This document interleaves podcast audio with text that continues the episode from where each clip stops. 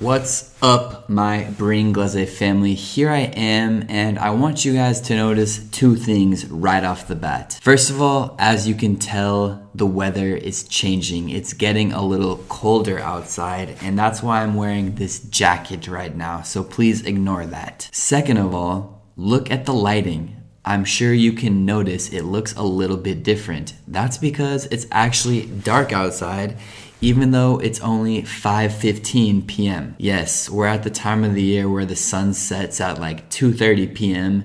It's incredibly dark, but I can't just sit around and waste the rest of the day. So I decided, you know what? I'll make a video with this weird lighting and this weird plant while I'm wearing a jacket. All those jokes aside, there are a few important words, must know words that I wanted to share with you in this video. Actually, there are nine of them, so let's not waste any time and let's get started. By the way, if you're an expert, you probably already know those words. So if you're an expert, leave the video now. I'm just kidding. You can stay if you want to, but you probably know these. But if you don't, let's start. The first word is already. This is how you say ja in English. So, for example, if you want to say sono già pronto, you could say I'm already ready.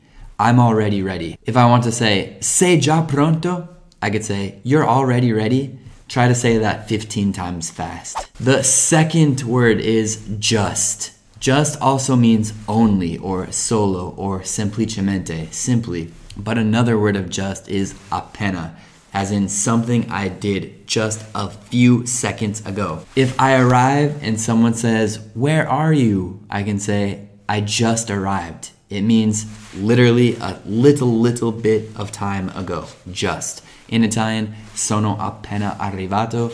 I just arrived. The next word is still, which in Italian is ancora. Now there are two words that mean ancora in English. One is still and the other one is yet. Oftentimes both of these words are good, but generally still is used in a positive sentence and yet is used in a negative sentence. So you could say, I'm still driving, sto ancora guidando, or you could say, non sono ancora arrivato, I'm still not there. Or I'm not there yet, because yet usually goes at the end of a sentence and still usually goes after the person or the auxiliary verb. The next word is not really a word, it's actually three words with one meaning, and it's as soon as. This is another way to say non appena. Non appena arrivi, partiamo.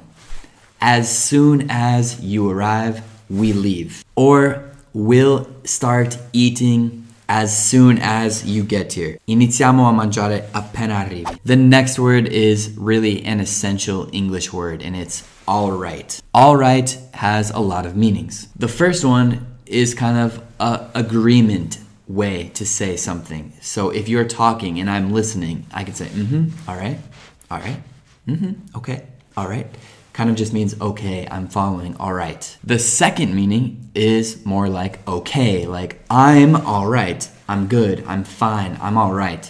It doesn't really mean good, it kind of means like I'm fine, I'm okay, I'm normal, I'm all right, I'm good.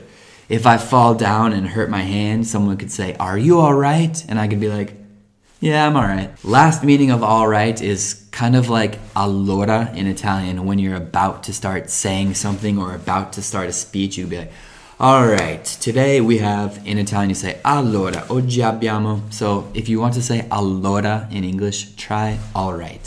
The next word is another super important one and it's kinda.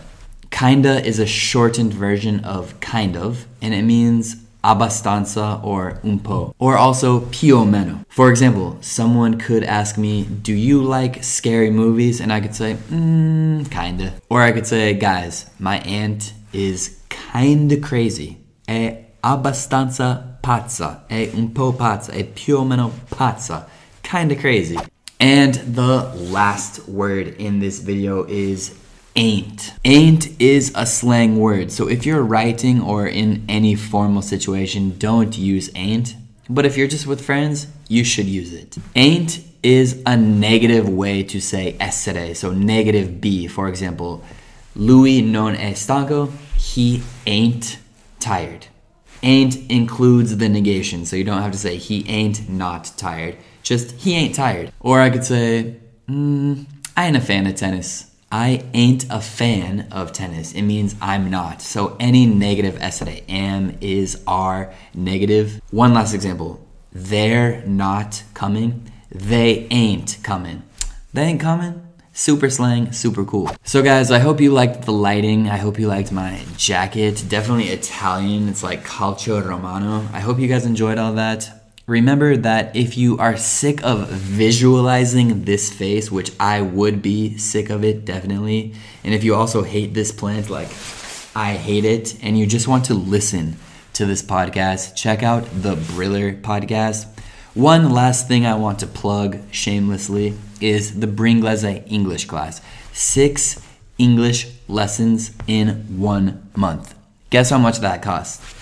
$10, which is about 8 euros, 9 euros. So if you have 8 euros and you want to follow me, my lessons six times a month, consider checking out that Patreon page. It's right here. Here's the link. Click that, go check it out. It's growing like this right now because it's so useful, super effective. All my students like it, and it's just fun too. It's something to do a couple times a week at 7 p.m. So check that out. Well, guys, I hope you learned something. I hope you enjoyed my sarcastic tone in this video. And I'll catch you next time, alright? Peace! Ah!